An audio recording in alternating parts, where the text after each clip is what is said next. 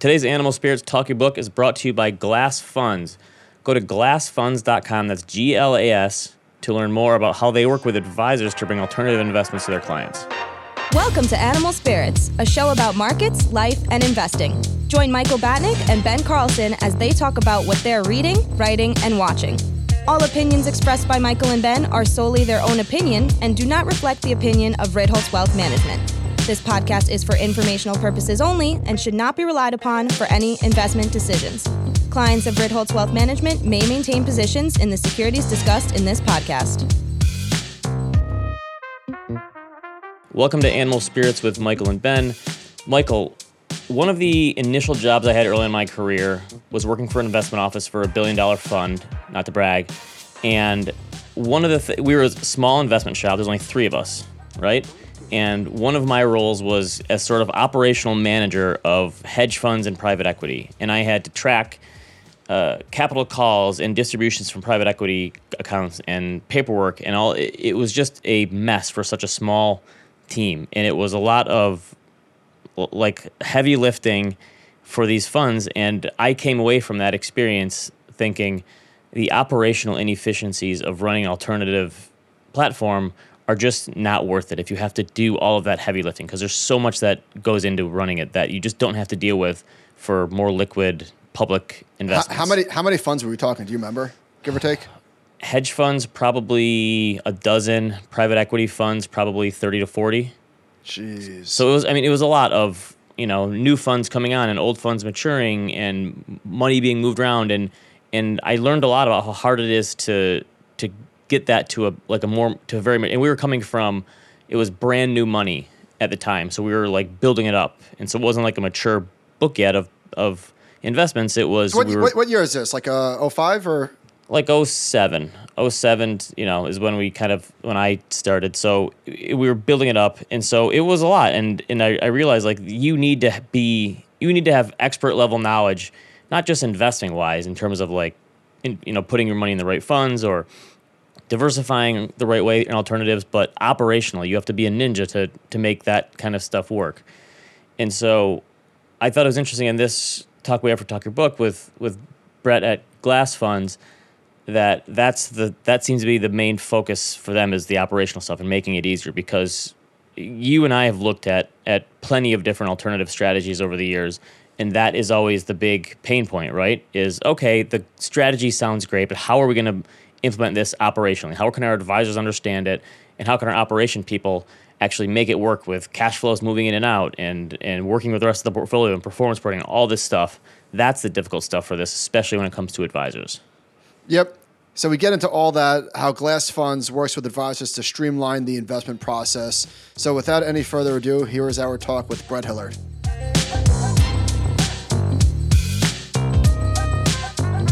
On today's show, we're joined by Brett Hillard. Brett is the Chief Investment Officer at GLASfunds. Brett, welcome to the show. Hi, thank you. Uh, pleasure to meet you, Michael and Ben. All right, let's start uh, with the company. What is the origin story? Uh, what is the uh, Infinity Stone deal with? Man, I tried way too hard at that. I'm sorry, audience. What is the origin story for uh, Glass Funds? Yeah, it's actually interesting uh, origin story. Uh, back in 2008, the founder, Michael Maroon, who's currently our CEO, uh, he realized after working as a wholesaler for a traditional fund hedge fund of funds, he kept getting uh, questions from his clients. Hey, can I just l- allocate to this underlying manager or that underlying manager instead of the complete portfolio? So he realized that there was growing demand for more bespoke, customized alternative portfolios. And he worked with a lawyer friend of his to draft up a novel legal concept that would allow certain attributes uh, for investors to more easily access blue chip hedge funds, as well as create fully bespoke, customized portfolios uh, based on the needs and risk tolerances of their underlying clients. So, GLASfund started out as a customized hedge fund platform for about the first four or five years. And then, with growing demand from wealth management for private capital funds, uh, started onboarding private funds like buyout, venture growth, private credit starting in about 2012, 2013. And we've made a number of iterations to make the process as seamless and frictionless as possible for advisors to allocate to alternatives across their client base. And uh, today we cover the full spectrum of hedge and private capital. Uh, it's a fully digital process online. And uh, you know, advisors can come on the GLAS platforms and create fully customized alternative portfolios across hedge and private capital across their client base. Brad, but I, I should I should mention that is I am jealous. That is a baritone voice right there. Credit to you, sir. Yes, I've heard many of times that I should be on the radio. uh, my dream job is to do voiceover work uh, for like movie previews and commercials. well, yeah, I mean, you've got it, man. You've got it. All right, so so before we we're gonna we're gonna dive deep into GLASfunds and, and how it works, but what problem are you solving for? So we we're an RIA. We we want to do some private investing. What what sort of pain in the butt things do we have? What sort of hoops do we have to jump through to get our clients access to these funds? Sure. So first and foremost, there are qualifications thresholds. Our platform, we only work with qualified purchasers or QPs. Uh, so that's what does that mean? So a qualified purchaser, based on uh, definitions by the SEC, they have to have a certain amount of assets uh, as and a certain amount of net worth uh, to be qualified as a QP. And then once they're qualified, they can access uh, QP eligible strategies, which most institutional hedge funds and private capital funds are do have the QP threshold. So you're, I, I assume you're doing all the due, due diligence up front and picking the managers, and then the advisors come to you and say we're looking for this certain type or we're looking for you guys to help us and and, and you can get us placed and that's how the the investment process works yes uh, there's some additional capabilities so going back to you know what are the issues that wealth managers have when trying to allocate to alternatives? There are a lot of pain points. One is there's high minimums. So some minimums go up to 20 million plus. And when individuals are looking to build a diversified alternatives portfolio that becomes very onerous very quickly. So we're able to aggregate positions to allow individual investors to essentially allocate to funds for as little as $25,000. Secondly, there's a lot of paperwork in terms of subscription documents. And for a larger institution making one subscription, that's not that big of a deal. But when you're trying to scale an alternatives program across dozens, if not hundreds, of individuals, it's very challenging for advisor firms just to consistently fill out 100 200 page subscription documents. So we've digitized the full process. It takes six to eight minutes to fully onboard a new client and submit the necessary information for aml kyc and then also the subscription is fully electronic fully electronic signature. Uh, so you know we don't have to send out paper docs to, to the end client or the advisor firm. Uh, and then i uh, i i'm oh, sorry. I my previous life, I worked for a small investment uh, office, and there's three of us in endowment fund. And like you said, we we worked with dozens of private equity and hedge funds and, and alternatives. And you're right, the the 200 page documents you had to sign, and they're all legalese and lawyer speech speak, and it's it's very operationally inefficient and difficult to just allocate to these funds or get your money in or get your money out. So so operationally, you guys have have figured out that pain point. I guess is your is your point. Yes, first and foremost by using technology uh, to make the processes much more efficient um, and time efficient, and when scaling across a large client base. So, what is it about the blockchain that makes this so much? No, I'm only kidding.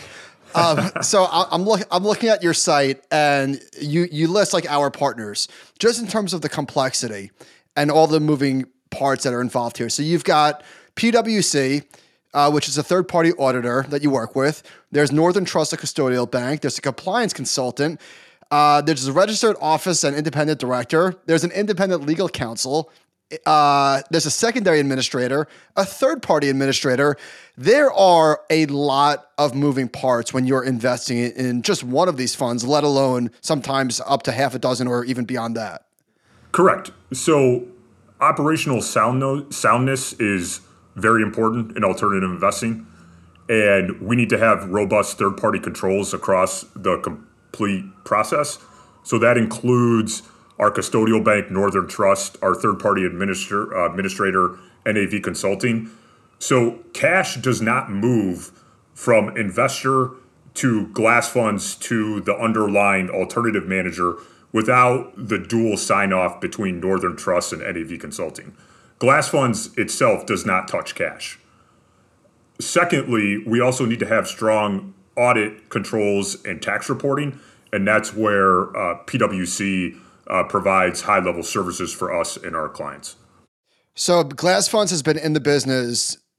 I, I, don't know. You said a decade or something. It's it's been in the business for a while. Correct. Uh, starting in 2008, uh, for the first four to five years, we primarily uh, made hedge funds accessible, blue chip hedge funds, and then starting in 2012, 2013, we incorporated private capital, including buyout, credit, real estate. Today, private capital is the majority of the assets and the marginal flows to the platform are dominated by private capital strategies as well. When you say private capital, is that is that private credit or is that something different? Uh, under private capital, we include a whole host of strategies, uh, including leverage buyout, growth, venture capital, real estate, natural resources, All infrastructure. Right, so it's, it's, the umbrella. Yes, the overall private umbrella. equity. How do you operationally, how do you handle the the capital call thing? If you said that you could do it for a minimum as low as maybe twenty five thousand, and if you have an advisor who has hundreds or maybe thousands of clients, and, and obviously all of them are not going to be qualified purchasers, but let's say an advisor has hundred clients who want to invest in privates, how do you handle something like like capital calls? How does that work? Because I mean, you're you going off for every deal, or is it just a one time thing? Sure. So we can open up a position with the manager for as little as a million dollars. So in the aggregate, we require one million, but that one million and above can be chopped up in any number of ways across the end glass funds investor. So advisors who've identified a strategy and a manager that they want to allocate to, if they want to allocate across 100 or 200 of their clients, they can unload their clients uh, to our platform. They we offer bulk upload, so you know they can download certain census data per client. We can upload that to our platform to get them started, and then for each client they'll have to go and submit the final information. It takes about for the first time six to eight minutes per client. But once they're registered on the platform, they don't have to register again. It's an evergreen subscription. And then when they allocate, they select the allocations they want per client. And then when it comes to capital calls, a manager, let's say, will make a capital call for 50% of the commitments. We will send the advisor firm the aggregate uh, capital call in terms of the total amount. Plus, we will break down the total capital calls per client. And they will then in turn wire the money to our Northern Trust account uh, for uh, those capital calls. Where there's a number of efficiencies is when a portfolio is built up. So now the underlying investors may hold four to six positions. Let's say they're holding a private credit fund that kicks out quarterly income distributions. They can anticipate, okay, well, I'm getting quarterly distributions from this strategy or that strategy and now I know a capital call for strategy B is coming. So instead of taking cash out of the Northern Trust account and wiring it back to the clients, let's just keep it there and then we'll satisfy the cash in the account uh, for the future capital calls. And then with the capital calls and distributions all going to the same Northern Trust account, as the portfolio builds, there can be greater uh, there can be greater efficiencies uh, by crossing calls and distributions and less administrative work. What have you learned working with RIAs, and what are some of the unique challenges that are different from, say, like a family office or something like that? So, from my experience in working at previously a private bank and then now with GLASfunds, reporting is very important, and being able to provide detailed reporting on scale is something that probably many family offices don't have to deal with because either family offices are you know managing a single pool of money or they're managing it for a smaller group of end clients. Where RIAs and private banks and other fiduciaries they have to implement these strategies not just across one client but maybe hundreds if not thousands and they have to administer it and report it. So they need technology platforms like GLASfunds and other providers to help them do that in scale. Do, do you integrate with with the likes of Orion and Addepar and those performance reporting uh, software? Yes, we do. So an advisor over time, on average, their clients will own about 10 to 12 things on the GLASfunds platform. And we can take all of the underlying position data and pipe it to their front end reporting systems through an API.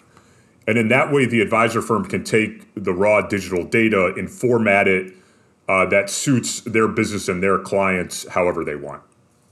So, how does this onboarding process work? An advisor comes to you and says, "Listen, our we we've tried this on our own. It's it's cumbersome. It's operationally inefficient. We want someone to help us."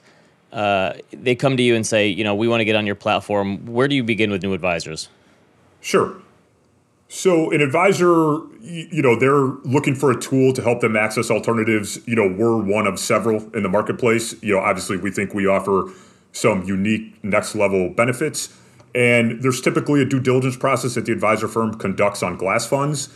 And if it resonates with some of the problems that they're trying to solve, then we will uh, sign a side letter with that advisor firm that will lay out you know fees at the advisor level and terms and conditions. And then as soon as that side letter is executed and signed off by each party they can start loading clients onto the GLAS platform through our online portal. And once they load in the clients they can start selecting allocations to managers that either GLASfunds has sourced in due diligence or the advisor firm has sourced in due diligence and is utilizing GLASfunds architecture to more efficiently implement it across their client base. So an advisor can bring their own manager if it's not on your platform. Correct.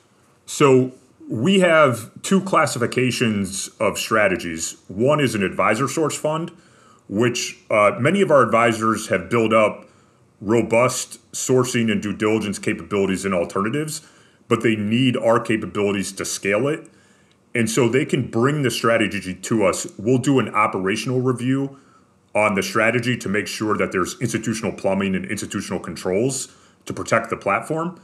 And if it passes that process, we'll open up the position on our platform for that advisor firm's clients only. And we can do that for as little as a million dollars.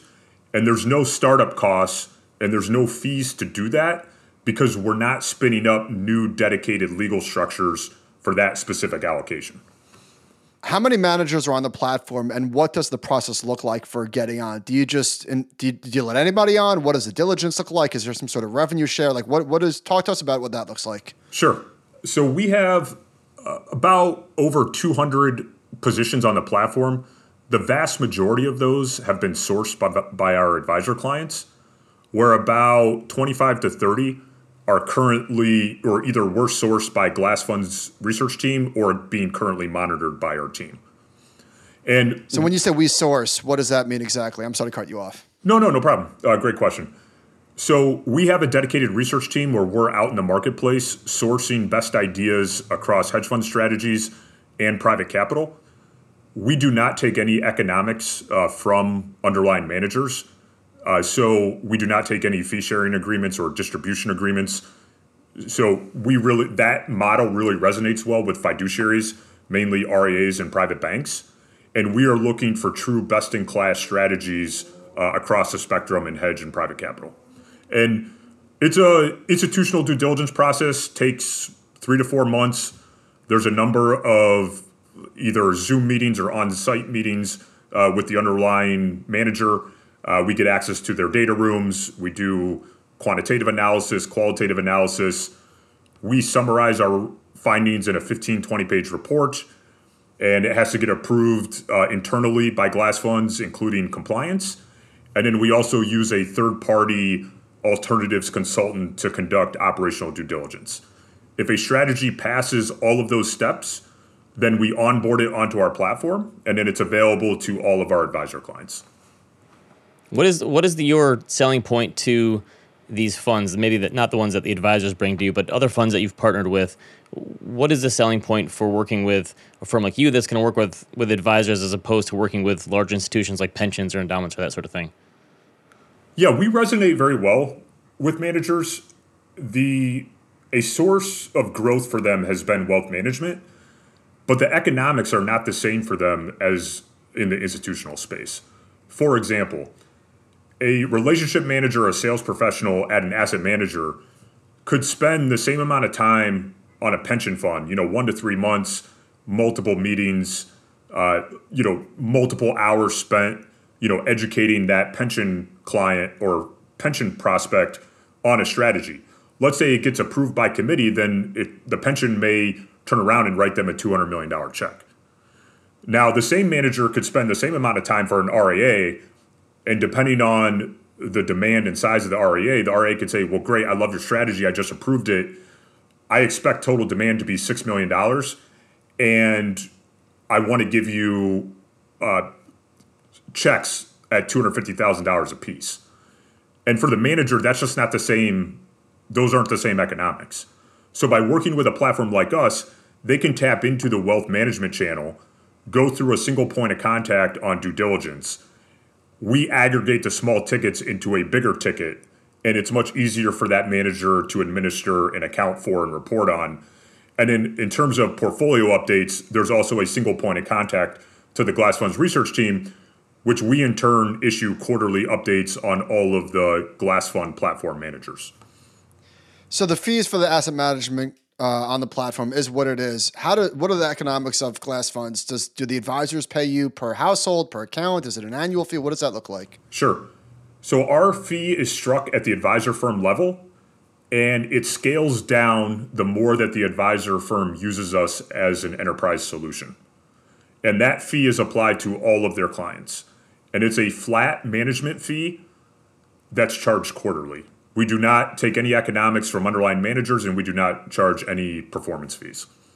So when you say it's a flat fee, you mean, for example, I'm making up a number. It's ten thousand dollars per household, and you charge twenty five hundred dollars a quarter, or is it an AUM fee? It's an AUM fee that's quoted on an annualized rate. So our fees range from 25 basis points, maybe up to 45 basis points. Got it. Okay. Obviously, there's a range of results in the advisors that you work with, but what are you looking at the general allocation that, that these advisors are giving that are cutting out for their their clients? Uh, are we talking five percent, ten percent? What does the the allocation to privates or hedge funds or alts look like for for certain advisors? It really depends on where the advisor firm is in their life cycle of alternative investing. Typically, what we see for advisor firms that are earlier on in their process, it starts out around five to ten percent and we've seen it skew more towards private capital than hedge. Uh, there's more firms that do private capital only uh, than there are that do hedge fund only. And then uh, it so it starts there, and then as they get through their process, they may bump up the total allocation to 15 to 25 percent as they get comfortable with the space. And really, that makes sense because the way that it takes to build a private capital portfolio, you can't deploy 10% of your portfolio within six to 12 months anyway, based on the timing of capital calls and the life cycle of a private equity fund? Uh, so most advisors uh, are not experts in alternatives. What does the educational process look like between GLASfunds and the advisors? Sure. So we've issued several white papers uh, on alternatives to help you know get advisors up to speed. And then also, we work on a one on one basis with advisor firms uh, to discuss various aspects of alternative investing. And we've also worked with advisor firms to help them create a customized education program uh, for their financial advisors and other client facing professionals. Uh, so it's really a bespoke, customized platform for our clients because our goal is to have them adopt us as an enterprise solution um, across our client base. Are you are you willing to go out and make recommendations to advisors, or is it strictly you know here's the information, here's the due diligence, uh, you're kind of on your own? How does that relationship work? Yes, we can offer guidance on portfolio construction and how to place it in a portfolio and the risk return profile, and given those parameters, which types of clients this may or may not be suitable for. But at the end of the day, the advisor firm retains 100% discretion over the allocations and portfolio construction. So what if, for example, there is obviously with like uh, things like venture, there's a, a, vintage year and there's the life cycle of the fund is what it is. There's not there's no liquidity. But what about if, a, if an advisor or a client wants to fire a hedge fund? What does that process look like? Sure. So an advisor firm that has sourced their own strategy and brought it to the platform, they make that call. So we're just facilitating redemptions. They, t- they tell us we're redeeming from XYZ fund, please process the redemption. And then we facilitate that for them. We remind them of the redemption terms of the fund and the underlying liquidity. For funds that the GLASfunds research team covers, we are re underwriting our evergreen or hedge fund strategies on a daily basis. There are hundreds of hedge funds to choose from. We want to make sure that we have very high confidence and conviction in the hedge funds that are currently on the platform. Unfortunately, there have been times where we had to uh, downgrade a hedge fund strategy, and then we send out communications to the advisor firms that are currently invested in that position and recommend that they redeem from that fund. Now, at the end of the day, they have 100% discretion. They can take our recommendation or not. Now, we will cover a downgraded fund for 12 months after we downgraded it. And then after 12 months, for that fund to remain on our platform, the underlying advisors that are still invested in it will have to source that idea themselves. As, as an investor in alternatives, what are your feelings about people piling into private investments? Because my sense of coming up in this industry is that after the 2008 crisis, everyone, everyone in quotes, you know, all the institutional and family offices piled into hedge funds because they were fighting the last war. Do you think that there's something similar going on in private markets, or do you think private markets have just expanded enough where there's a bigger pool now and it's more institutionalized and more people can and will invest in that space? I think it's more the latter, but I do think with the changing monetary and economic conditions, people need to incorporate that when they're looking to allocate to private capital. You know, there are differences in what returns are going to be when interest rates are at close to 0% and there's QE going on in the market versus when interest rates are 5 plus and there's quantitative tightening. Now, one of the more obvious examples are buyouts. They're leverage buyouts so when that cost of leverage goes up 500 to 600 basis points after incorporating spread widening, investors going into the buyout strategy needs need to calibrate that in their decision making. They need to make sure that their allocations are geared towards managers that aren't holistically dependent on cheap leverage and can drive attractive operational improvement and growth in the underlying companies. Now, on the flip side, higher interest rates can be attractive for private credit investors. Now, the risk free base rate is 5% plus. Before, it was less than 1%. For high quality underwriters that have shown an ability to underwrite attractive loans in many different market conditions and cycles, those returns on private credit strategies probably have gone up. And then another example is venture capital. Did the venture manager did they ride the wave of cheap money and high venture flows, or did yes. they? I, I, would say yes. There are uh, a decent amount of managers where that's the case. There are other managers that will continue to gain access to the attractive deal flow and constructively work with entrepreneurs to create value at the company level. So I think with anything, I say it depends, but certainly allocators need to incorporate the the monetary and economic backdrop today versus what it was four or five years ago. Brett, last question from me. You you mentioned that that uh, there is competition in the space. You're not the only platform that works with advisors or or brokers. What is it about GLASfunds that's different? Like uh, I assume that that uh, advisors aren't coming to you because they can get you know, uh, a, a, Blackstone, uh, for example? Like, what uh, is that a correct assumption, or how do you differentiate yourself from the competition? Yeah, several ways. On the operational front, our differences really stand out as the underlying investor holds more and more positions. So, what has become table stakes in the alternatives access platform ecosystem has has been fully digitized experience, being aggregate smaller tickets uh, to larger tickets. Those are all table stakes now. Where we think we differentiate is we're offering next level efficiencies as individuals move from just give me access to more efficiently manage my alternatives and privates portfolio going forward. So some of those next level features are an aggregated K1.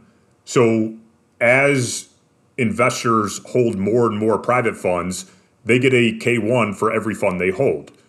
Some private funds will also kick out 40 to 45 state K1s. We work with our Oof. tax partner PwC to allow underlying individuals to file on composite, which could collapse the administrative burden of for state tax filing materially. Secondly, given our legal construct, advisors can more efficiently source their own ideas as well as uh, select off the GLASfunds platform. And then lastly, the secondary market for institutional private capital has grown tremendously over the last 10 years and is becoming more and more mature. The secondary market for wealth management, private capital positions, is still in its infancy.